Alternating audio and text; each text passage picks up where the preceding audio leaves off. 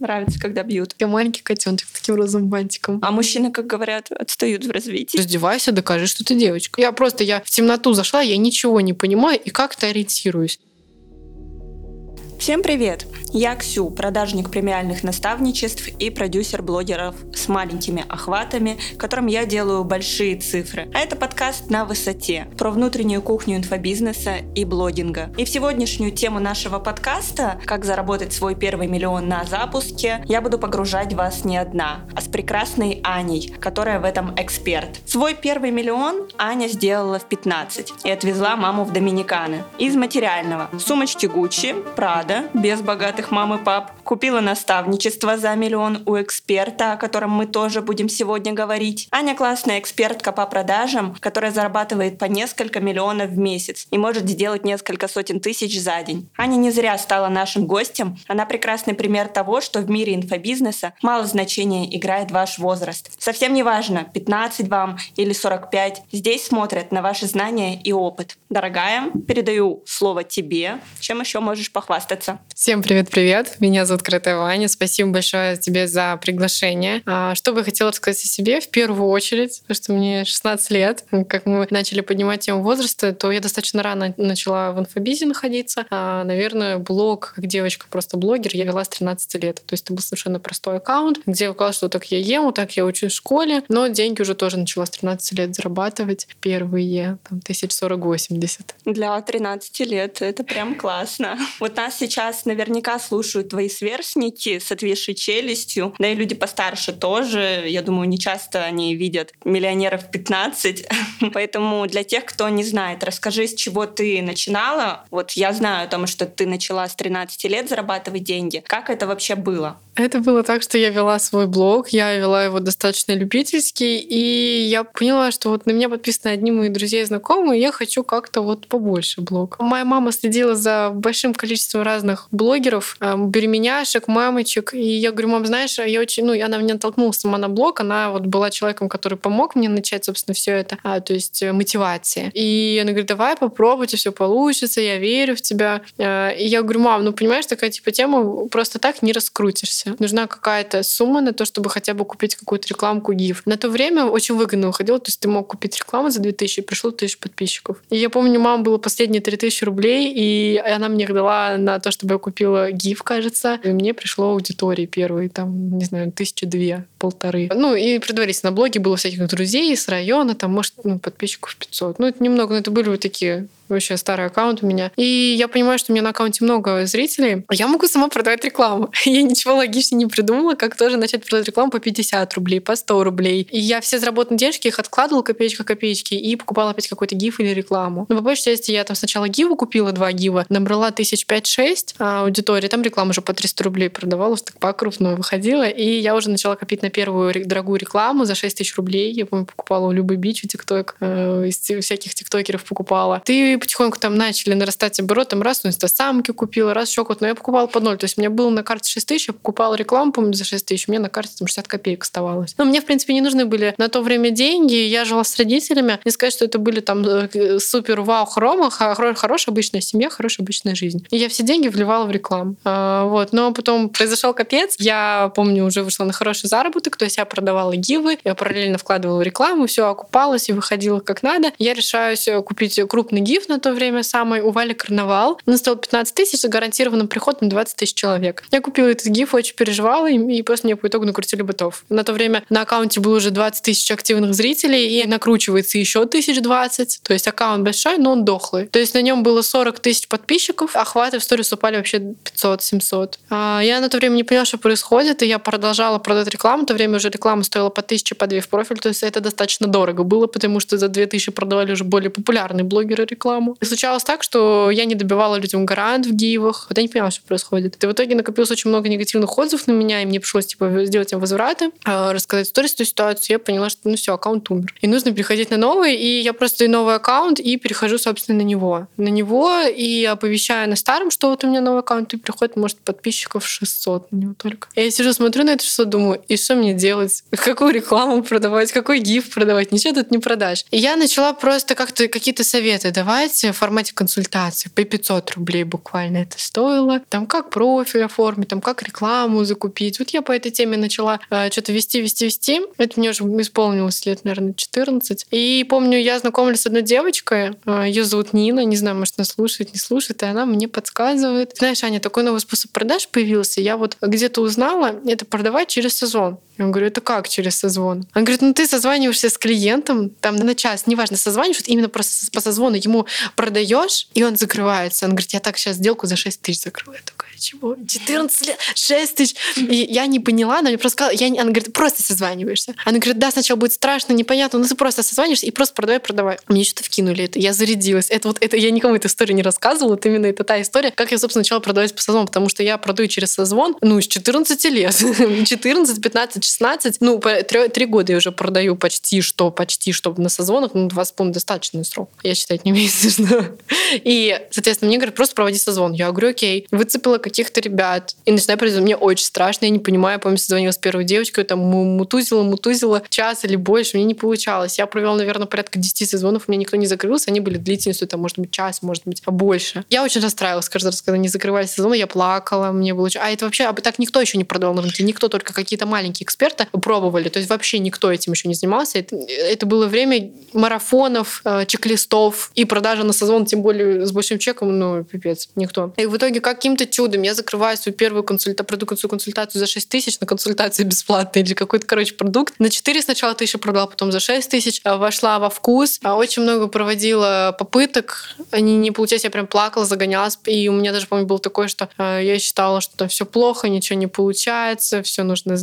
сдаться. Это был единственный инструмент, который нашла, который более-менее как-то работал и приносил мне деньги. И я себе поставила цель, очень хотела себе iPad купить ну, стоило что-то 1080. Просто, короче, я решила, что заработать себе на iPad, потому что я работала только с телефоном, мне был бэушный XR, мне мама купила. Ну и, собственно, я работала, работала, проводила эти созвоны. Очень было морально тяжело, потому что ты не знаешь, как их проводить. Ты сезон можешь по два часа проводить. Плюс ты живешь с родителями. Как бы интересный факт обо мне. Я совершенно обычной семьи, и несмотря на то, что уже в Москве давно живу, как бы я жила на съемной квартире. Мама до сих пор снимает квартиру, то есть у нее нет квартиры своей в Москве. Вот, то есть ты живешь вот на этой а, съемной квартире, как бы, да, хорошей, но вот я жила в зале, у меня не было своей комнаты, у меня было помещение зала, а, где такие достаточно хлипкие двери, и у меня еще недавно родился младший брат. Ты пытаешься как-то вот заработать денежку, что-то сделать, там сзади кто-то орет, там мама, брат, кто-то врывается в комнату, и это очень все триггер, то есть я прям помню эти эмоции, как тебе тяжело этот вот созвон проводить, что ты боишься, что там как-то не такой перед клиентом, или ну очень много зажимов, очень страшно, сложно, и еще тебе кто-то мешает. Я очень помню, сильно я ругалась с семьей, потому что я все время была на созвонах, пыталась что-то такое сделать, а мне все время мешали, и мама как бы, ну, вроде понимала меня, там, с отчимом, вроде нет. Они такие как бы, ну, тебе что, там, брат, э, ну, что он тебе мешает? Он по поорет, и ничего страшного. А мне прям это мешало. Я не могла абстрагироваться. я помню, там, по 25 тысяч начала, по 15 уже. То есть я как-то вот просто много-много проводила сезонов, и прям каждый день я могла проводить по 6 сезонов, по 5, очень много. Это была единственная кнопка мои деньги. И так спустя, может, месяца два я накопила на не просто iPad, а на MacBook. То есть я поняла, что я переработала, у меня сумма денег есть, она достаточно для того, чтобы купить не просто iPad, но и MacBook. Я купила MacBook Air, я его до сих пор юзаю, замечательный ноутбук. Ой, он стоил тысяч, может, 80. Хороший, замечательный, я до сих пор юзаю, замечательно все работает, летает пушка. Вот, э, купила этот MacBook, была очень счастлива, это была моя первая такая покупка. Ну, еще AirPods до этого покупала в лет 13, но это так, по мелочи. Вот, но мы на этим не будем сейчас зацикливаться, просто вот именно хотела описать именно тот этап, который вот я начала продавать по сезону, как это было сложно. То есть сейчас я ученикам даю скрипты готовы, говорю, что делать, помогаем сезону, они такие, сложно, непонятно. А у меня вообще ничего не было, ни скриптов, я просто, мне сказали созваниваться. Ну, привет, привет. Ну, и, непонятно, что делать. Вот как котенка бросили, и ты либо барахтайся, и ты будешь плавать, либо тони. Как родители учат детей плавать. В озеро бросили, не утонул, классно. Ну, вот так я себя ощущала на этих созвонах. И благодаря этому, тому, что я очень много разговаривала каждый день с 14 лет, э, нарабатывала этот навык, я спустя вот почти что три года пришла к тому, потому что я вообще совершенно комфортно себя ощущаю на звонках. Я могу закрывать совершенно любые сделки. И вот у нас очень много на рынке людей, которые говорят, у нас большой опыт в продажах на созвоне, они продают там три месяца. Но они взяли какую-то готовую схему, по ней двигаются. Это прикольно. Но у меня, допустим, схема, по которой работаю я, это моя авторская методика, которая сформирована спустя года, спустя там прохождение много обучений и, собственно, моего опыта. Так как я анализирую рынок, я одна на рынке, кто учит продавать по созвонам. Есть люди, которые по продажам вообще, но я не по продажам, я чисто по сезону, по коммуникации. Только недавно я открыла для себя, что а можно же то же самое внедрить на офлайн встречу и там да, офлайн продать. Вот. Ну и, собственно, я научилась продать по сезону, купила MacBook, все классно, вроде все норм, но возникает такой момент, что я э, топчусь на своих этих, сколько я зарабатываю, ну, 1040-80, не помню, такой был промежуток, и я понимаю, что какой-то у меня ступор, деньги идут на спад, и если дело, общалась с девочкой одной, Сони Софизм, она сейчас криптой занимается, и мы с ней что-то встретились, у нее консультацию купила, и помню, что ее вопрос, а как продажи повысить? Она говорит, так это тебе к Маше Акоповой. Я говорю, это кто? Короче, и так мое было первое знакомство с Машей. Она мне рассказала. Я говорю, ого, а сколько у нее стоит? Она говорит, ну много тысяч, там больше ста. Я думаю, чего? Больше ста? Думаю, не-не-не. То есть ну, я в голове такая думаю, это, конечно, очень интересно, но я туда точно не пойду. И в итоге мне что-то очень сильно меня обработали. И я такая прям задумала, что я хочу, мне это нужно. Я начала следить за Машей, я прям смотрела каждую историю, прям в рот чуть ли не заглядывала. У тебя с Машей тоже будет подкаст. Обожаю Маша. И в итоге она делает веб, продает обучение. И я маму предварительно грела. И что получается-то? Я говорю, мама, мне нужно Маш обучение. Она говорит, сколько? Я говорю, 170 тысяч. Я на то столько не заработала, моя мама столько не зарабатывает. Вообще, если говорить о моей семье, то мама у меня простой мастер маникюра на дому. То есть она иногда может работать, иногда нет. То есть там, ну, как бы... У меня родители в разводе, а отчим у меня просто как бы... Ну, вот у мамин муж, у нее сын вот есть, мой брат, он вообще в такси работает. То есть у меня совершенно обычная семья папа, ну, как бы папа это уже... Я не живу с папой, папа у меня, у него бизнес, у него такое все по-другому немножечко. Вот, то есть, но я жила в самой обычной семье, то есть не было такого, что мне золотую ложку в жопу засунули, я полетела. Я маме говорю, типа, ну, говорит, у меня нет таких денег. Я говорю, у меня тоже нет, что будем делать? Я говорю, ну, Маша предложила рассрочку. И мы начинаем эту рассрочку смотреть, оформлять. У моей мамы было куча страхов. Я помню, говорит, а если ты умрешь, кто ее будет платить? Она говорит, давай расклад на Таро закажем. Мы рас закладываем расклад на Таро. Это никому не рассказываю, как там будет обучение продать, не продать. Было очень страшно мне, но мы все-таки решаемся, я залетаю, обучение проходит очень классно, я с 80 тысяч, ну, с того нестабильного дохода, мы примерно 80 тысяч, на вырастаем. Нет, Ань, подожди, а что с Таро-то? Что Таро тебе сказал? Слушай, я не помню, но вроде они сказали, что so good. То есть предвещали? Да вроде да, но на самом деле я на Тарошке в какой-то этап своей жизни очень сильно подсела после того, и я прям не могла с них слезть. Но мне недавно мой молодой человек рассказал такую тему, что люди, которые все время юзают Таро, они потеряли опору внутри себя и пытаются ее найти в картах. Возможно. Я прям задумалась. Но ну, ну, я когда на тусовках, я все время подхожу к тарологу, говорю, разложи мне. Вот. Ну, я так погружалась в эзотерику, это долгая история. Ну, собственно, у меня вот произошел мой рост. Вот так, э, до миллиона первого. Но это было очень тяжело. То есть, если люди думают, что вырасти с дохода меньше сотки на миллион это вот так, то это не так. То, ну, лично у меня очень сильно скакала эмоционалка. То есть, у меня были панические атаки. Потому что, ну, как бы, ты там продавал, допустим, на чек 25, теперь нужно сотка. Плюс, я помню, мне было очень страшно открывать эти все ИП, рассрочки. Я просто, я в темноту зашла, я ничего не понимаю и как-то ориентируюсь. Вообще, я ничего не понимала. Как продавать, как принимать платежи, что я делать, что делать, если я не так что-то сделаю. То есть вообще ничего не понимала я, что делать. Я просто вот шла, вот как это, как иду. И шла. Ну хорошо, что вот рядом был наставник. Но по большей части, если там у ребятки хоть что-то понимали, я там это с круглыми глазами сидела. Еще был момент, я который нигде не рассказывала, у меня летом перед покупкой машинного обучения, я все с XR ходила, у меня лег мой XR полностью никак не работал, мне нужно было срочно новый телефон. У меня не было денег на новый телефон, я его брала в кредит, телефон. Вот у меня лежит 12, я, ну, как бы логично, у меня погасила этот кредит давно, почти что сразу. Но мне тоже была такая история, нигде не рассказывала, может, так вот будет интересно. Но первый, ну, вот телефон, я его вообще брала в кредит. Вот, он сотку стоил, и я его погасила только через месяцев пять. Вот, наверное, бабушку брала, мне кажется. Вот, ну, потому что такая была ситуация, мне, мне, мне лег, у меня не было денег, и вот так случилось. И я прохожу обучение Маши, мне нужно платить кредит за телефон, кредит за рассрочку обучения, еще там всякие репетиторы мы, потому что там экзамены, не экзамены, и что я такая думаю, пипец, денег много надо. Но я как бы справляюсь, это все делаю. Я, кстати, рассрочку за машинное обучение закрыла на второй месяц. Я Я с телефоном мурыжила очень долго, ну просто, не знаю, мне лень было закрывать. И да, мы улетели с мамой в Доминиканы на радостях. На самом деле мы не полетели с польным кошельком. Я помню, я закрыла кредит, у меня денег не осталось. Я закрыла еще одну сделку. Было у меня на карте тысяч сто двести. Мы их всех на билеты потратили, улетели. А потом в Доминикану прилетела. Там еще продаж сделала, то есть за вечер на полмиллиона. Вот ты сейчас говоришь, да, там про сотни тысяч. Я думаю, обычные зрители вообще в шоке, потому что, ну, во-первых, в 13 лет все там чем занимаются? Переходный возраст, по гаражам прыгают. У меня в моей жизни, на самом деле, не было момента, что я где-то тусила на вписках и на гаражах. Это интересный факт обо мне, потому что, ну, мне строгая мама, я, ну, если бы...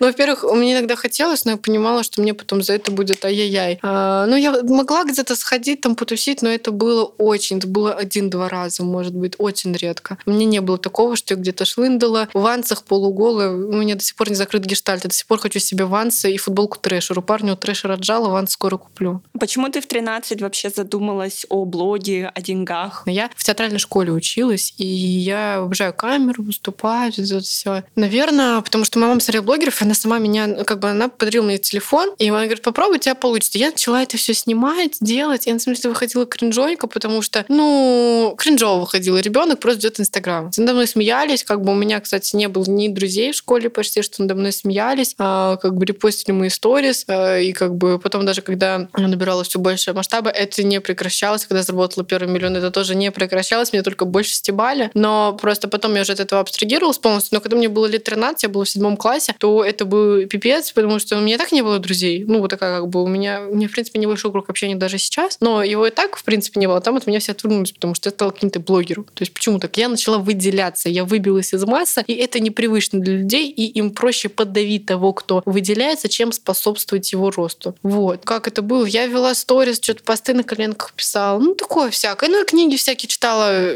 Типа, не ну, не сын, это фигня, как по мне, не литературе. Но как-то вот так. Почему я начала этим заниматься? Ну, конечно же, мне хотелось как-то проявляться в мир. То есть я не, я не понимала, что это можно заработать. Я просто вела, потому что мама подсказала, сказала, у тебя получится. Только потом он говорит, типа, попробуй. Он говорит, знаешь, я думаю, ты через пару лет, он говорит, я уверен, ты будешь ходить в дорогих вещах, в ресторанах есть. То есть, а там, допустим, нам, нам, мы едим там в ресторанах только по праздникам. То есть у нас не было такого, что там каждый день в ресторанах. То есть она мне все говорит, я говорю, да ну, мам, что ты такое говоришь? Ха-ха-ха. Ну вот. И я, я даже я это не воспринимала, это не отождествляла собой. Я, я в это не верила, я этого не видела, этого не было в моей жизни. Для меня даже дорого было сходить в Бешку, купить кофту какую-то. То есть я так скажу, я какое-то даже время ездила покупать вещи на садовод с родителями. Вот, потому что, ну, как бы в ТЦ это же дорого. И поэтому даже когда я начала зарабатывать 13 лет, начала вещи покупать в торговом центре, для меня это было типа вау, нонсенс какой-то. Семья, конечно, у тебя золотая, да. Бабушка кредит взяла, мама рассрочку. Да, да, да, да. Смотри, в августе ты заработала 100 тысяч, в октябре миллион. Ну, там меньше сотки было, конечно. Угу. Это когда тебе было 15 лет. Угу. Сколько ты зарабатываешь сейчас, в 16? Вообще, в среднем мой заработок держится на стабильном миллион-миллион двести сейчас. Но вот э, летом, э, в июле, у меня был рекордный запуск, он был почти что на 2 миллиона, на миллион восемьсот, восемьсот тридцать, где-то так, почти 2 миллиона. Вот, но меня показатели эти уже... Они хорошие, но некомфортно, не перестали меня устраивать, потому что э, я начала делегировать, начала устраивать команду, я хочу большего, я живу одна, все сама оплачиваю. И сейчас вот у меня буквально на следующей неделе будет запуск, я думаю, это выйдет уже после запуска, наш подкаст. Он будет очень классный, мне будет помогать продюсировать парень, и этот запуск уже будет с потенциалом, ну, то есть средний, ну, даже чуть выше минимума, который можно заработать, это 3 миллиона 700. Это реальные цифры, мы понимаем, как это сделать, мы будем это делать вместе, ну, у меня ему проценты ему буду давать хорошие. И я почему-то уверена, что так и получится, потому что, ну, как-то вот я считаю, нужно уже вырастать в доходе, расти дальше. Смотри, тоже такой момент, что у меня были резкие скачки в доходе. Вот, я, конечно, пока миллион свой первый не заработала, но ты тоже упоминала о том, что сложно заработать первые 100 тысяч угу. и перепрыгнуть эту планку. Вот, как ты думаешь, почему так? Потому что зачастую мы думаем, что чтобы заработать больше, допустим, 200, нам нужно делать те же самые действия, просто в большем количестве. Мы даже можем об этом не думать, но мы так э, в голове считаем. Это логика, это наша как природа, и мы считаем, что ну вот если вот мы больше, больше, больше будем жевать, значит больше будет денег. Либо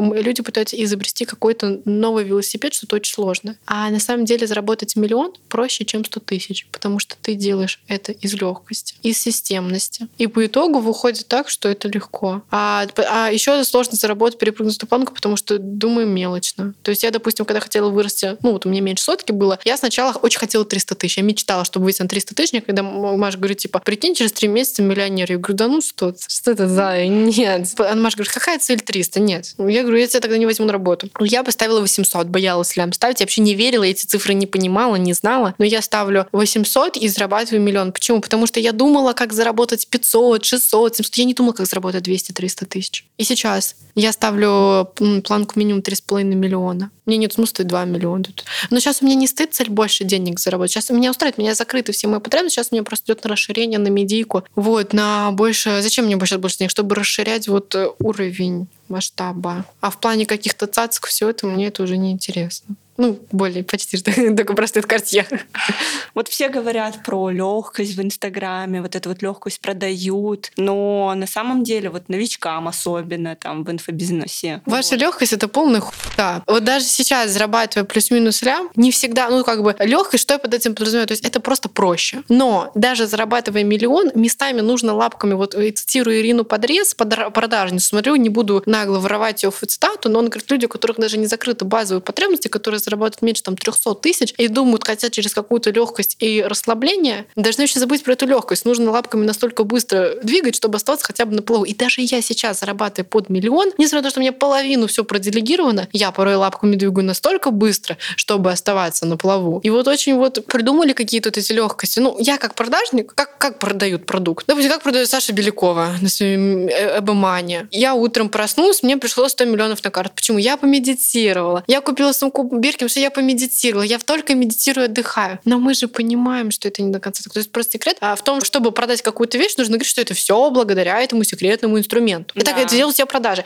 И те же самые ваши э, коучи по легкости, по женской энергии делают точно так же. А на самом деле за ее спиной стоит такая команда. Да, да, мы это все прекрасно можно. понимаем. Поэтому легкость в какой-то степени, возможно, легкое отношение, иногда вот отпускать фокус, это помогает. Но если бы я полностью расслабилась и делала бы состояние как-нибудь само, я бы не сидела бы здесь, я бы сейчас лежала и ела пиццу. Дай три совета вот тем, кто только начинает, допустим, да, кто еще не заработал свой миллион. Как заработать этот миллион? Ну, тут на самом деле достаточно мне интересно узнать людей, которые тут хотят заработать миллион. Наверное, самое первое, у тебя не должно быть страха какого-то. Выключить какие-то эмоции, саботажи и страхи. То есть вот э, когда ты идешь, допустим, на тот же созвон с клиентом, я говорю как эксперт по созвонам, ты бывает очень боишься клиента, что он тебе скажет, просто выключить эмоции. Я порой даже на начальном этапе представляла, что это человек не живой, его нету, и ну, ничего не будет. То есть отключаю эмоции просто как это. И все. И просто делаю механический процесс. Потому что если погружаться в чувство от этого процесса, может быть очень страшно, и можно слиться и просто делать механически. Сначала для того, чтобы заработать супер миллион, просто делать много механически структурно. Просто пробовать схему себе, план, путь простроить. Путь у всех разный. И кнопка деньги у всех разная. Ну, как заработать миллион? Второй пункт. Найти свою кнопку деньги. Как? Через множество попыток разных связок. Что такое бизнес? Бизнес — это тест гипотез постоянных. У одного одна гипотеза работает, у другого нет. Я даже вот не делегировала, кстати. Вот я только начала делегировать месяца три назад после встречи с одним человеком. Все. Я до этого не делегировала, супермиллион заработала вообще без делегирования. Это заблуждение, что чтобы заработать миллион, нужна команда большая. Нет. И сейчас, в принципе, мне она не нужна по факту. Ну, это вот мне нравится. Просто так проще мне жить. И третий совет, который могу дать, ну, это банально просто учиться продавать. Потому что ну, это просто нужно уметь продавать себя, чтобы разграничивать процессы, чтобы легко сделать сам. Это сделать нужно, ну, 10 продаж по 100 тысяч. Это самая база. Я так заработала супермиллион. Но тут нужно уметь продавать. И если ты будешь сам в панике, в страхе, твой клиент в панике, в страхе, что вы будете делать вместе? Ты должен быть опорой. Поэтому обращаюсь к первому, это то, что убирать излишнюю эмоциональность, делать просто действия механически. Много действий. Но по инструкции, которая сказала, третий пункт учиться продавать. Ну, чтобы нормально продавать, во-первых, надо куча-куча практики. Вот, поэтому, говорю, механически много действий. И какой-то совет хотя бы со стороны, чтобы ты не делал угу. это просто в стол и не повторял эти самые ошибки. Да, согласна.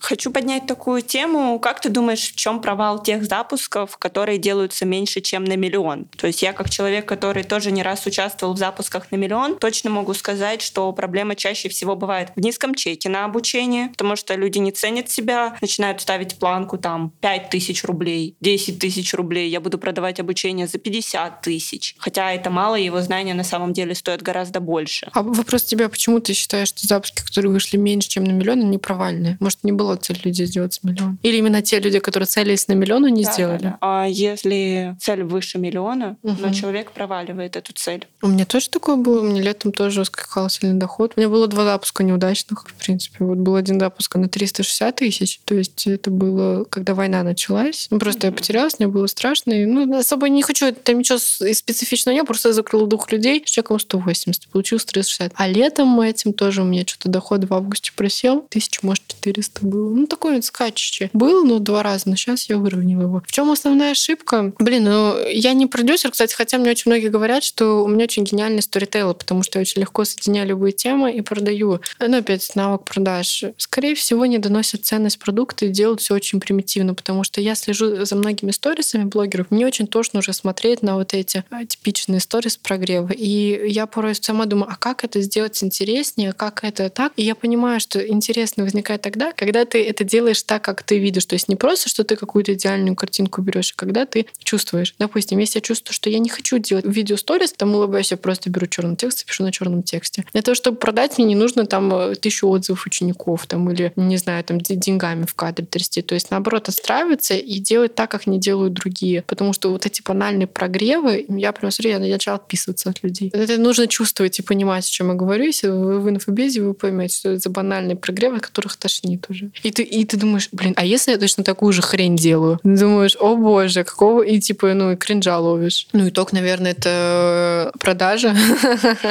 Но продажа, то есть, ну, а, именно продать, донести ценность через сторис. Ты донесешь ее примитивно, либо с каким-то креативом. Потому что, когда люди сейчас заходят через креатив, люди не, занимают, не замечают прогревы и продаж. А, Мне очень хитро будет построена сейчас воронка на мой запуск. Никто даже не заметит, что я продаю. Из-за чеков, ну, возможно, смотря какая цель человека. Можно, конечно, грубо взять чеки 100 тысяч и продать 10 продуктов. Все. Можно же также и количество взять. Видишь, в чем? Типа, ты можешь взять много дешевых и продать много дешевых, либо мало дорогих. Проблема заключается, неважно, как ты будешь продавать на какой чек, важно в том, чтобы добиться этот миллион. А чтобы его добить, нужно продать механически много. Но если человек даже с маленьким чеком не может добить до миллиона, значит, проблема в механических движениях, потому что, может быть, недостаточно лидов, а лидов недостаточно почему? Потому что ценность не донесли в сторис, не собрали лидов. Или почему сделки не закрылись? Потому что не донесли ценность, не продали. Вот так я это вижу. Вот у меня прошлый подкаст как раз про то, как продавать маленьким блогерам и как продавать крупным блогерам. И я там советовала, что крупным блогерам лучше делать курс, а маленьким наставничество. Потому что так Конечно. как у маленьких блогеров мало подписчиков, то им легче продавать крупные продукты. Научиться продавать продукт за 150-200 тысяч и продать лучше одному человеку продукт за 200 тысяч, чем искать 10 человек по 20 тысяч. Да, это точечные продажи. Кстати, ты упомянула тему, если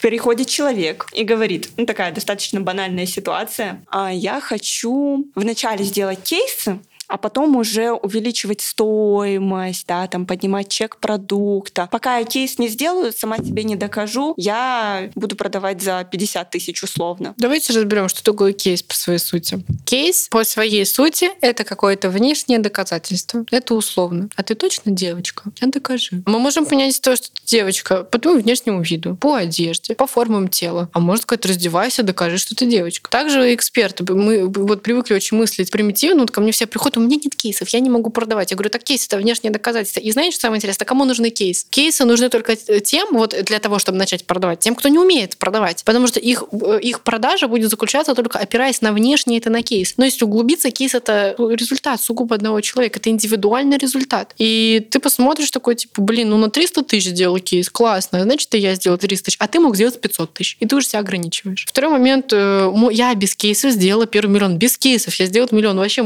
кейсы у меня никогда не спрашивают. Кейсы спрашивают тогда, когда не уверены в вас, когда вы не донесли ценность, когда вы, ну, когда вас сомневаются, короче. У меня не спрашивают. Я так, знаете, порой хочу, чтобы меня спросили, и я наконец-то достала свою папку кейс, сказать, так, знаешь, такое замедленно в слово мошки, типа. И вот хочется так иногда, но мне это даже не спрашивают. А Почему? Потому что люди полностью отпадают все возражения, и люди покупают даже не сколько мой наставничество, они покупают мой образ мыслей, мою жизнь, э, вот как я себя чувствую, мой навык. Но навык — это не лекция, навык — это то, что я передаю, то, что я внедряю. Я с тобой полностью согласна, что кейс — это лишь единственное социальное доказательство, но этих социальных доказательств может быть просто 10. Кейсы могут быть купленными. Начнем с этого. Пол рынка инфо... ну не пол, но есть достаточно хорошо, что люди покупают кейсы. У нас есть распространенная практика. И кейсы могут быть куплены, поэтому смотреть на кейсы чисто это глупо. Кстати говоря, можно продавать спокойно, без кейсов, абсолютно любую услугу и обрабатывать легко это возражение, mm-hmm. что у тебя нет кейсов. Да. Просто надо уметь и знать, как это делается. Типичную ситуацию сейчас расскажу, с которой я сталкивалась на рынке. Предположим, что есть человек, у которого крутой уникальный опыт. Он делал запуски на несколько сотен тысяч, но планку в миллион пробить не может. Хотя вроде и внутренне готов, и амбиции есть. Вот какой совет ты бы дала такому человеку? Я бы, наверное, делал точные продажи. То есть ты говоришь, блок небольшой. То есть тут именно, наверное, вытаскивать вручную лидов нужно. То есть, ну, цель какая? Чтобы сделать продажи, заработать денег, верно поняла? То есть тут нужны лиды. Если мало подписчиков, как правило, там один-два лида будет, но они, наверное, не закроются. Это часто практика, поэтому мы лидов вытаскиваем вручную через ивенты, через знакомых, через мероприятия. Выводим на сезон и закрываем. То есть, когда у вас мало аудитории, вы должны закрывать точечно клиентов. Допустим, вам ставят лайки, ставят огоньки, вы берете, пишете этим людям, привет, я вижу, ты активный зритель моего блога. Давай типа познакомиться поближе, чем занимаешься, какой ниш работаешь. Я э, таким способом, вытаскиванием вручную лидов, я сейчас этим не занимаюсь, но мне этим занимается менеджер, то есть это доп. трафик, наверное, за полгода вынесла порядка миллиона рублей. То есть я так добивала. Ну, это хороший метод, да, так многие маленькие блогеры продают, но здесь важно вот пройти вот эту вот часть мозга, крок мозг, и перейти в следующую. В общем, не уйти вот в эту тупиковую рассылку. Конечно, это не все. рассылка. Это больше личное общение с человеком, да, и да. он должен понять, что вот именно Аня Каратаева ему написала, вау, надо ответить. Да. Иначе этого эффекта не произойдет, конечно, и он с вами не будет общаться, там, особенно с каким-нибудь менеджером. Ну, люди, ну, сейчас люди будут слушать подкаст и узнают, мне на, на директе сидит менеджер, всем привет. Но она отвечает иногда, иногда я отвечаю 50 на 50. Но когда продажи идут, она в основном общается с моего аккаунта. Все думают, что это я. Но я это не скрываю. Я больше скажу, так делает 90% блогеров. Я этого не знала, если честно. Я думала, только миллионники. Нет, нет, нет. Те, кто хотят делегировать продажнику, те это делегируют. Ну да. Смотри, перейдем к такой злополучной теме. Я знаю, что ты покупала обучение за миллион. Расскажи, как это было? Обучение стоило, на самом деле, более полутора миллиона. Мне запрещено оглашать полную сумму, но оно большое. Как это было? Я не могу погружаться в полные цифры, но а, я могу сказать, что обучение я оплачивала частями. То есть у меня часть на кредит. Кредит оформлен на обучение на маму. Моя мама золотая женщина. Маме кредит отдала? Честно, нет. Я убрала в феврале. У меня там осталось 1600 сейчас. Но я его сейчас закрою. У меня сейчас будет запуск, я его хочу погасить. И, ну, как бы, мне не мешать, я как бы, ну, закрою сейчас. Маме создаешь кредитную историю. А у нее такая кредитная история шикарная. Просто не представляешь. У нее идеально. Там мы брали эту сумму вообще на три года, чтобы одобрили. А я это считаю там меньше, чем за год. И погаси, погашу, и все. Ну, сейчас у меня запуск будет, и я сразу все закину. На самом деле, у меня давно были эти деньги, просто как-то вот почему-то, знаешь, саботирую это. Вот, я обучение покупала в Гарри Ферста. Как это было? Да никак. Я просто Гарри написала привет, говорю, что, как это, ну, наставничество хочу к тебе. Мы с ним пообщались, я поняла, что... Ну, я изначально поняла, что мне нету смысла идти на группу, если к нему пойду, только пойду на личку. Я знала, что это будет стоить от миллиона, я маму к этому немножко подготавливала. Мы лежали в каком-то элитном санатории, там три дня 50 тысяч стоит. Я говорю, мам, знаешь, это все я платила? Он говорит, знаешь, мне тут... Хочешь санаторий покруче будем ездить? Мне нужно прокачаться еще. Ну, как бы мама поняла меня, приняла. Мне было очень страшно. Когда я эти суммы снимала с карты, давала наличкой, я расплакалась, потому что ну, я, я зарабатывала те же деньги, но я, во-первых, не снимала. Я понимаю, что я отдаю эти деньги, и это вообще даже половину не моих денег, это деньги банка. Вот. Ну, я просто, я отключила эмоции, просто отдала деньги, можно все. Обучение хорошее. Как бы я с помощью как раз-таки сделала с Гарри запуск на 2 миллиона почти что. Вот. Э, я очень внутренне выросла. И что самое интересное, вот я поняла, что в моменте прям сразу мне это обучение не дало какого-то огромного взлета, но я ощущаю сейчас его плоды сейчас, спустя несколько, там, прошло месяца четыре, как оно завершилось, пять. И я сейчас ощущаю, как я вот доходит, как будто откладывается, и я понимаю, что вот я на этом обучении очень много чего нового узнала, и я чувствую, еще буду расширяться благодаря нему, потихоньку до меня будет доходить, я думаю, еще года пол точно. Просто тут еще вопрос, возможно, с моим возрастом, что до меня не сразу все это дошло. Только сейчас у меня что-то начинает скрываться и помогать мне расти. Так, у Машинова я сразу выстроила от Гаринова. Много серьезнее, конечно, чем Машина. Оба хорошие обучения, просто более так жестко, дисциплинированно, очень серьезно. Очень было много работы с головой. Поэтому вот сейчас только эти моменты у меня начали приносить мне плоды. Кстати, у меня такая же история была. Я покупала обучение за 230 тысяч. У меня тоже результат пошел абсолютно не сразу. Наоборот, даже был скачок вниз и только потом вверх. Угу. Поэтому я думаю, это такая частая история. Да, все привыкли примитивно э, думать, что сейчас вот в моменте сделать наставничество. То есть, да, есть люди, ну, в среднем у меня там 40-30% на потоке делают сразу результат. Оставшиеся делают потом в процессе. Ну, то есть мощный прям, раскрывается полностью процентов 30-40. Еще такой необычный вопрос. Тебе не кажется, что рынок сейчас таким становится достаточно топорным и однообразным в том плане, что ты обучаешься у наставника, потом становишься наставником и начинаешь продавать наставничество. И вот это вот сейчас примерно 95% нашего рынка. То есть наставники от наставников, копии копий и так далее. Эту тему Женя Родионов поднимал в сторис, что рынок инфобиза — это пирамида финансовая отчасти. Да, что все одни и те же. И, ну, вот, хотя, знаешь, ты понимаешь, что и ты такая же там тоже. И вот э, хочу немножко вот делать не так, как все, по-другому. И ты думаешь, так каждый хочет делать как-то по-другому, не так, как все. То есть я начинаю иногда усложнение изобретать велосипед, чего делать не нужно. Я просто отстаю от себя, делаю, как сейчас идет, и я просто в процессе уже понимаю, что это совершенно другое. Да, это тоже наставлено, но, но по наполнению, по моему внутреннему отношению вообще, в принципе, на рынке я не как все. И вот я чувствую вот эту вот особенность от рынка. Но я согласна, да, есть такое. Я думаю, надо такую позицию каждому нормальному наставнику задавать, потому что ты можешь подумать, ну вот все такие, значит, я не да, буду, уйду да. с рынка. И все как бы, и вот никакой твоей уникальности, проявленности, ничего этого не будет. Расскажи три каких-то главных секретика, которые тебе помогли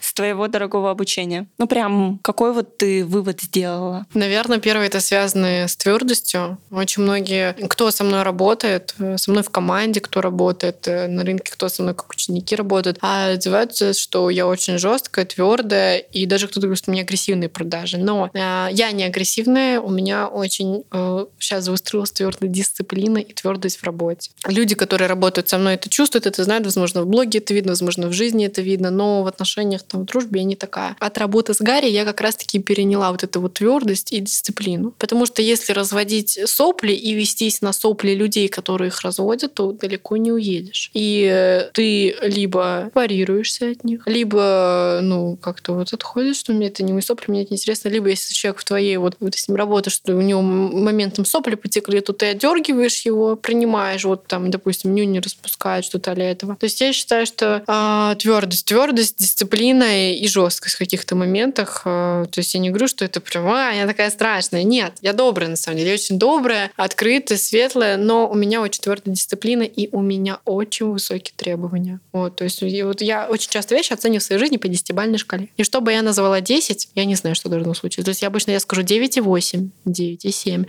Это вот реальный факт обо мне. И, соответственно, я требую по максимуму от сотрудников, соответствующему ему плачу, а, от, там, от учеников, от себя. Возможно, это не самое мое лучшее качество, но я в терапии год. Пока что больше смотрим как дальше пойдет. А, далее, второй совет, наверное, несливаемость. То, что ты все равно продолжай, продолжай, продолжай. Механически просто делай, делай, делай, делай. Лучше механически много делать, чем вообще ничего не делать. Банально, но факт. И третье для меня это было открытием таким, наверное, которое мне помогло намного больше собирать лидов, отдачи от контента. Это вот про блог, что на самом деле его очень просто вести, а многие строят какие-то непонятные велосипеды и пытаются его усложнять. А на самом деле блог вести так просто. Контент-планы. Я никогда никогда не прописывала никакие контент-планы. Хоть я блокнотный червь, я все расписываю, все планы, все, все, все, но контент-план никогда не пишу. И на самом деле контент, вот на самом деле так просто вести, ты просто что в моменте происходит, ты даже оформлять не нужно. Ты написала, опа, я на подкасте. А это я умная, покупайте у меня все. То есть, ну, все просто. И когда ты к этому легко относишься, деньги это должны приносят. Для меня один из самых больших выводов обучения, это, наверное, стало разрешение. Вот как бы тупо это ни звучало, но я прихожу и такая, а может можно мне продавать за 100 тысяч? А, Мне саму? такие, да, можно. Я, ну Да. ладно, я пошла. И все. Вот у меня сейчас тоже такой момент, что я очень хочу улететь в стратосферу с своими чеками сейчас. До каких? Если говорить, э, я не скажу сейчас, сколько стоит работать со мной, сейчас я считаю очень низкий чек. У меня группа стоит 150 тысяч со мной поработать, вообще недорого. Тем более могу вам вот так рассрочку мастерски выдать.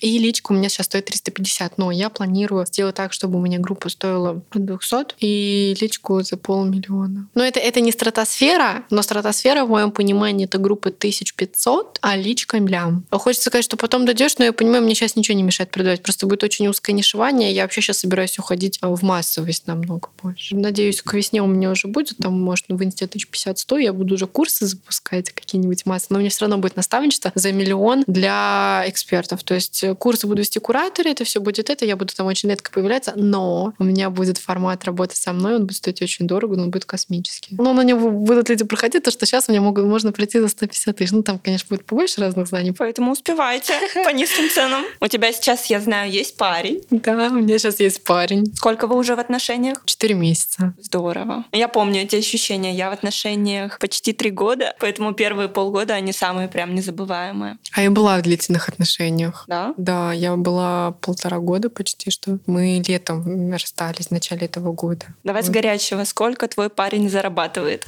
Ой, боже мой. Нынешний. Конечно. Но если говорить честно, то чуть-чуть меньше меня, но я чувствую сейчас, он как взлетит еще больше. Вот, я не могу назвать точную сумму, я этого делать не буду, вот, но чуть-чуть меньше меня. Сколько ему лет? Ему 23. Хорошая разница. 7 лет, да, разница. Где вы познакомились? В кино. Блогер один снял кинотеатр в Красном Октябре. Фильм крутили. И... А я такая была девушка в активном поиске. Я захожу и вижу ряд, и на этом ряду сидят одни парни. И одно место. И я думаю, вот это мне фартануло. А я еще, ну, летом очень много сейчас по всяким свиданиям ходила. Очень много. У меня будут там отдельные истории. И я думаю, о, как фартануло. Сяду-ка, да, джекпот сорвала. Ну и сидит рядом какой-то парень, я ну, вижу, вкусно от него пахло, короче, духами какими-то манящими, манящими. И часы были у него красивые руке. Я такой, о, прикольно. Но какой сначала был не особо разговорчивый, у него были чипсы, говорю, я буду везде чипсы вырывать. Он такой, типа, нет. И я такая там другой парень сделала, со всеми пообщалась. Но в итоге как-то он был ближе всего, и как-то вот мы с ним так законнектили. Хорошо. Как он смотрит на твой заработок, на твой блог? Вообще поддерживает тебя? Он говорит, что он восхищается мной, что я большой молодец, но несмотря на мой заработок, у мужчины в отношениях остается он. Твердая позиция за ним. И я, у меня достаточно такой примитивный взгляд, что мужчина мужчины, либо, ну, что мужская, фигура, она сильнее женской. Как бы женщины не хотели, вот такой вот у меня взгляд. И все равно, несмотря на то, что в доходе у нас отличается, он не считает меня о том, что какой-то ого наоборот, просто восхищается, и я как успешный котенок. Ну, вот так вот, потому что кошечка такая маленькая, с бантиком и такая вот с денежками. Но все равно котик маленький. Вот, но в работе я не такая. А в отношениях я маленький котеночек с таким розовым бантиком. Ну да, ну да, хочется. Хоть где-то надо это проявлять. Ты бы встречалась с парнем, у которого меньше денег, чем у тебя? Вообще ты смотрела на заработок мужчины перед тем, как вступать с ним в отношения? Да, я была в отношениях длительных с таким человеком. У которого заработок был гораздо меньше, чем у тебя. Да. Я э, содержала парня. И как тебе? А, Сначала классно, ты тешишь свое эго внутреннее, это такое типа «А, хайпово, но потом ты перестаешь ощущать мужчину мужчины и начинаешь его давить. Давить, прессовать, э, доминировать, и ты в отношениях уже не выполняешь функцию девушки, ты выполняешь роль мамы и мужика. И от этого ты не раскрываешься как девушка. Но это плохо, мне такое не нравится. Мне все-таки хочется быть котеночком, которым заботится, а не который заботится. Твой нынешний парень ставит себе планку зарабатывать больше тебя? Он просто хочет больше зарабатывать, как он говорит, для нашей с тобой семьи. Вот так. А тебя не смутила изначально такая большая разница в 7 лет? Нет, вообще нет. Во-первых, для меня, меня всегда окружали люди, особенно мужчины старше меня, и летом я могла ходить на свидания с разными возрастными очень категориями. Ну, ты по уму точно не на 16 лет, поэтому... Да. А мужчины, как говорят, отстают в развитии чуть-чуть. Да, да, да, Пару есть такое чуть-чуть, на самом деле. Это факт.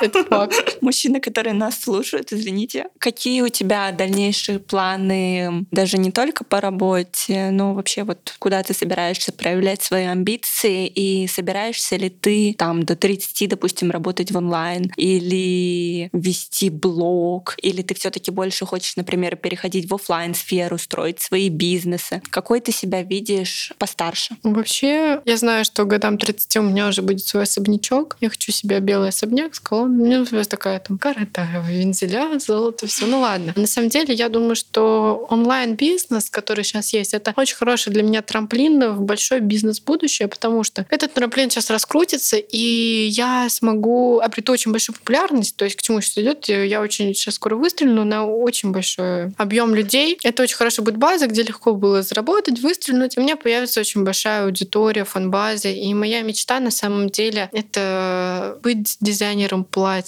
У меня будет свой не именно бренд, а именно дом моды Как по типу мило. Версача, а, какого-то такого. Я обожаю фильм «Дом Versace», и, у меня вот, знаете, вы знаешь, мой стиль — это такой одновременно строгий, но одновременно секси. И вот я буду делать свои платья, я даже, может, на Новый год сама себе платье сошью. Я не умею шить, я буду просто из головы платье делать, куда-нибудь на лист и отдавать, пусть его шьют. Вот. И я думаю, будет у меня свой модный дом, плюс э, я мечтаю о оффлайн школе по продажам, который будет э, с дипломами государственными. То есть это не будет какой-то курс, это будет э, повышение квалификации, там будут и базовые знания, то есть и то есть, ну, как бы вот прям по типу бизнес-молодости что-то возможно, но она будет более, ну, как государственная, она будет более дипломированная, там буду, э, я вообще, это было бы классно, это было бы франшизой, вот, и я хочу построить свою жизнь так, чтобы годам 30-35 уже просто работать в удовольствие, какие-то съемки, чтобы меня приглашали на, опять же, интервью, съемки, фильм, ну, что такое, наладить для себя, чтобы уже деньги были, и я представляю, что годам 30 у меня уже будет семья, конечно же, у меня уже будут дети, своя недвижимость, и я спокойно буду. Сколько детей хочешь? Моя мама офигеет после этого.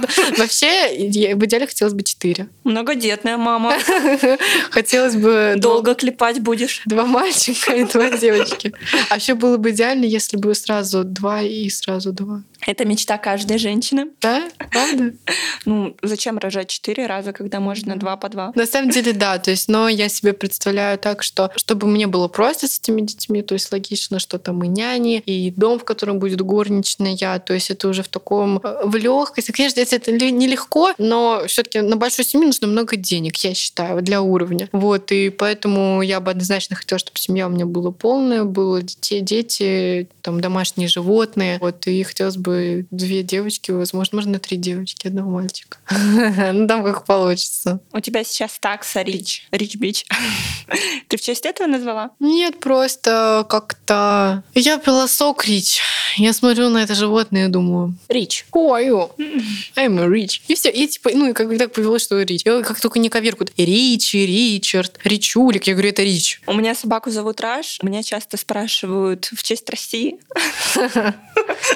Помню, в августе ты писала, что ты переходишь на новую ступеньку роста и делегируешь Мгм. обязанности ассистенту и своему помощнику. Ты сейчас продаешь сама и выходишь с людьми на консультации, или у тебя все делегировано? Не всегда. Что я делаю сама? Я снимаю сторис и созваниваюсь. Это не всегда. Переписку, предварительно все эти прогревы, назначение созвонов, сбор лидов занимаюсь не я. А созвоны тоже не всегда я провожу. Менеджер. Я в основном созваниваюсь и снимаю сторис. Это все, чем я занимаюсь пока. И это основная моя кнопка деньги. Это снимать сторис и созваниваться. Потому что если я буду тратить свой фокус на заказ еды, запись на ноготочки, списать с клиентами, назначить время, перенести, у меня времени не будет. Проблема людей, которые не растут в деньгах, это проблема, как писала Саша Белейр, в том, что они одновременно и уборщица, и кухарка, и продажник, и монтажер. А еще и хотим быть любовницей, и счастливой женщиной, и бизнесмен, и все, все, все, все. Я как, ну, у меня вот есть четко, что и чем я занимаюсь, чем занимается моя команда. У меня ассистентка, она очень прекрасная. Возможно, через несколько месяцев, если все будет хорошо, она перейдет в должность руководителя и будет со всеми с командами общаться. Я буду общаться только с ней, все через нее, потому что меня тоже эти все процессы удручают. Когда ты начала делегировать, после какой планки в доходе? Я начала делегировать не после планки в доходе, а после знакомства с одним человеком, который мне это подсказал. Это был мужчина. Это были очень классные свидания, где мне нравился человек, мне он такой дал совет. Я прислушалась. Это было очень классно. Ну, казалось бы, хотя из каждого утюга говорят, делегируй, делегируй до того, как даже выйдешь там на миллион. А я помню, знаешь, такой интересный момент расскажу. Я познакомилась с этим мужчиной, парнем, и что-то я утром, мы просыпаемся, лежим, говорю, типа, вот нужно за продуктами сходить. Он смотрит на меня и говорит, ты что, ходишь сама за продуктами в магазин? Я такая, Оу! говорю, ну да. Еще говорю, блин, мне еще нужно стирку вытащить. Он такой, ты сама стирку запускаешь? Куда я попала? Мужчина мечты.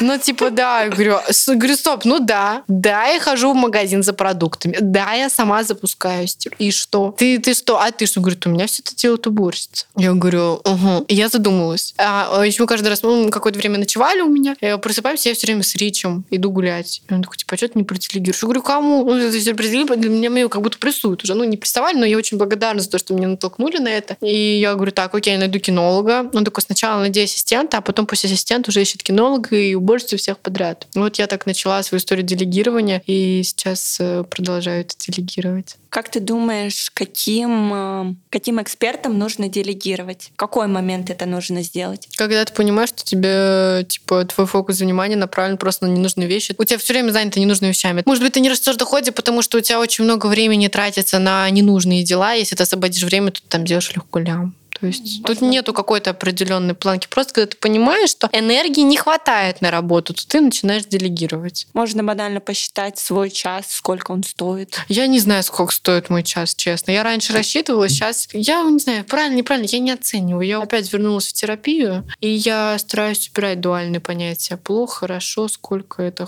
плохо, что я знаю, неплохо, ну так. Как твоя мама отнеслась к тому, что ты заработала свой первый миллион в столь юном возрасте? Ну, начнем с того, что родители у меня в разводе, и мама об этом знала первая, потому что свой первый миллион я заработала в Доминикане, добила его. Вот, то есть я в России 500 заработала, или стала в Доминикане. В Доминикан там через неделю еще 500 заработала, как я рассказывала. Вот, то есть э, мама, ну, она, короче, когда я за вечер сделала эти не 5 продаж, я, короче, сделала сколько, 4 где-то продажи, и у меня 500к получилось. Там чек был не 100 тысяч, там он был больше. И это все было при маме, мама сидела рядом. Это было два дня до вылета из Доминикана. Мне мама такая, как, как скажет, так и будет. И, в общем, она была рядом, она как мой символ удачи, как мой амулет. Мне кажется, она меня зарядила, и я заработала. Нам еще вещи, все рассрочки одобрили подряд. Просто все. Мы такие, типа, прикольно. Мама такая, ну что, поздравляю, типа, ты теперь миллионер. А у меня какой-то, походу, был блок в голове, когда она говорит, типа, поздравляю, миллионер. Меня триггернуло почему-то. Я начала стесняться того, что я заработала миллион, что я так много заработала. Мне стало как-то стеснительно. Когда меня назвали миллионер, я стеснялась. Но потом, ну, это долгая история, почему так было. Вот, то есть мама спокойно отреагировала, на меня порадовалась. А папа об этом не знал. Папа об этом узнал только летом. Когда у меня были э, финансовые сложности, трудности, я первый раз у папы денег просила. Первый раз в своей жизни. И я ему показала все свои счета, я рассказала, вообще дала там и ННС, и ИП, сколько я действительно зарабатываю. Он таком был, конечно, в шоке. Куда делись деньги? Ты столько миллионов заработала, куда ты их дела? ну я это сумку купила, я тут слетала поотдыхать, платье. Он такой, ну, ну хорошо, ну это 1500, что куда еще делись 1500-600? Я, я очень, на самом деле, финансово безграмотна. Вот у меня парень, который сейчас, он очень финансово грамотный, он системный, структурный. Я вообще не системная, я не структурная, у меня не, не финансово грамотно безграмотно. Вот сейчас он мне с этим очень помогает. Твои одноклассники до конца тебя прессовали? Ну да, то есть я помню, даже когда я уже миллион заработала, я сидела там на парах, ой, на уроках я сидела. На меня, допустим, бухгалтер звонит, мне звонит с банка. Я говорю, можно мне выйти, мне звонят. И я так все время выходила на уроках. И ко мне просто подходили такие, типа, ахаха, дай денег. Мне хотелось сказать, а по не дать. Ну, то есть, ну, я никак не реагировала. Ну, я сначала вот это так, а потом я забила просто максимально. Ну, это очень, очень, конечно, не, не культурно, но я думаю, ну, а что с них взять? Что, чем я могу, что я могу поделать? Они завидуют, у них жизнь скучная. Помню, был момент, у нас был школьный, школьный паблик в ВК, на нем, ну, у меня большая школа, на нем было 2000 подписчиков. И, в общем, в этот паблик выложили, типа, смотрите на блоге Шеф 13 или там в 15 какие-то, короче, долго дропали посты. Там лайк было, просмотрела 3-2 человека, там просмотрела, ну, типа, человек 500. Я просто прихожу в школу, и такие, а, смотрите, это же инстасамка, ахаха. И, короче, и, короче какой смех начинался. Мне было максимально некомфортно. Ну, когда ты в такой обстановке, со временем ты привыкаешь. То есть седьмой, восьмой, девятый, три года в такой была обстановке. И там ты идешь по району, я очень стеснялась историю записывать, потому что там, кто выскочит, выскочит из угла и опять начнет себя стебать. Ты думаешь, что, ё-моё, можно спокойно жить уже. Вот, ну, было грустно, конечно, но э, я просто приоритеты расставляла. Ну, ты была достаточно осознанной такой девочкой. Возможно, да. Для столь юного возраста, да. Планируешь ли ты, получается, у тебя сейчас 9 классов образования, планируешь ли ты идти обучаться еще куда-то? Так я уже в колледже, наверное, на рекламе учусь. И на вышку потом планирую поступать, но на заочку. В России? Да, у меня нету мысли о том, чтобы переехать куда-то навсегда. Я бы хотела очень посетить Германию. Я очень люблю Германию, я потому что я люблю рок, немецкий рок. Вообще, на самом деле, вот э, факт обо мне, я люблю тяжелый рок. Вообще, вот ты бы сказал по мне, что я люблю тяжелый рок? Нет. Я обожаю Мэрилин... Крида максимум. Нет, мой плейлист — это э, Мэрин Мэнсон, это Рамштайн, это другие немецкие группы, самые популярные называла ICDC, Kiss. Вот откуда вся твердость. Да, отчасти это так и есть, ну, немножко. Но вот у меня даже тут плейлист Мэрин Мэнсона на фотосессии слушала. Элис Купер. То есть такие достаточно старые, олдскульные 90-е, 80-е, 70-е. Мне очень нравится. Ром Зомби. То есть, ну, кто слушает рок, возможно, знает, но это тяжелый рок. И я помню, мама такая раньше такая, она говорила, что ты слушаешь на Мэрин Мэнсона, она типа раскрашена пи***ц, цитирую. Я, я, короче, запомнила, что это очень что-то плохое слушать его. И я прям, мне было лет 12. Я, я, я сразу начала слушать этот рок. Я думаю, это плохое, это нужно подавлять, не слушать. Но когда я год назад начала опять слушать рок, и это моя темная сторона, которую признаю и принимаю, и я очень кайфую, мне прям нравится, и я в этом раскрываюсь. Единственное, хотела бы просто, может, длительно попутешествовать по Германии, просто исходить на концерт Рамштайн. Я маму уговариваю. Она одна меня за границу пока не хочет отпускать. По России я передвигаюсь, но вот с мамой или с, с, с родственником меня бы отпустила. Но вот я говорю, полетели в Германию на концерт Рамштайн. Он говорит, ну, не хочу. Я говорю, я заплачу, пока, пока не знаю. Ну, сейчас там и так не, выдаю, не выдают визы в Германию, поэтому как получится. Планируешь уезжать из России совсем? Нет, не планирую. Не планирую. Возможно, путешествовать. Ты знаешь, у многих есть что там переехать. Я, возможно, бы путешествовала, но все таки мне кажется, мой дом — это моя депрессивная Россия.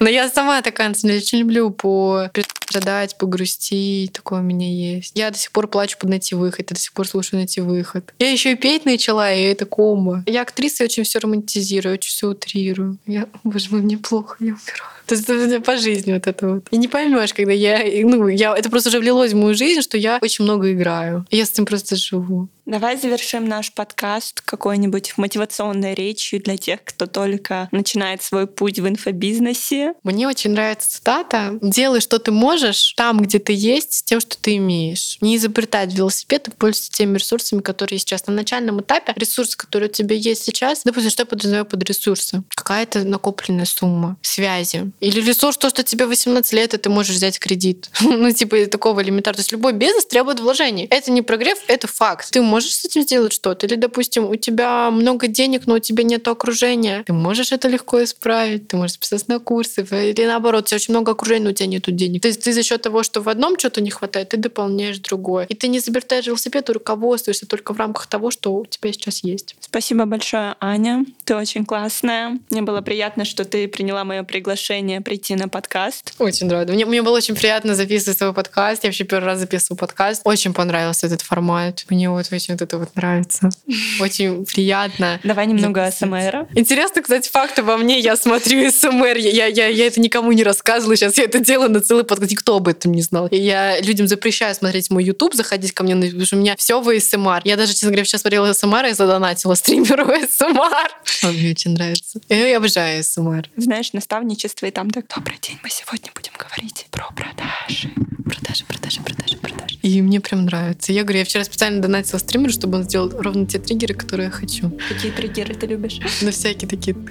Почему-то, короче, когда бьют по микрофону. Нравится, когда бьют. Всем спасибо большое. Переходите на мой инстаграм, там будет больше моей жизни. Еще, я думаю, к этому времени, когда дропнется подкаст, у меня YouTube канал уже создастся, и на нем будет тоже больше влогов моей жизни.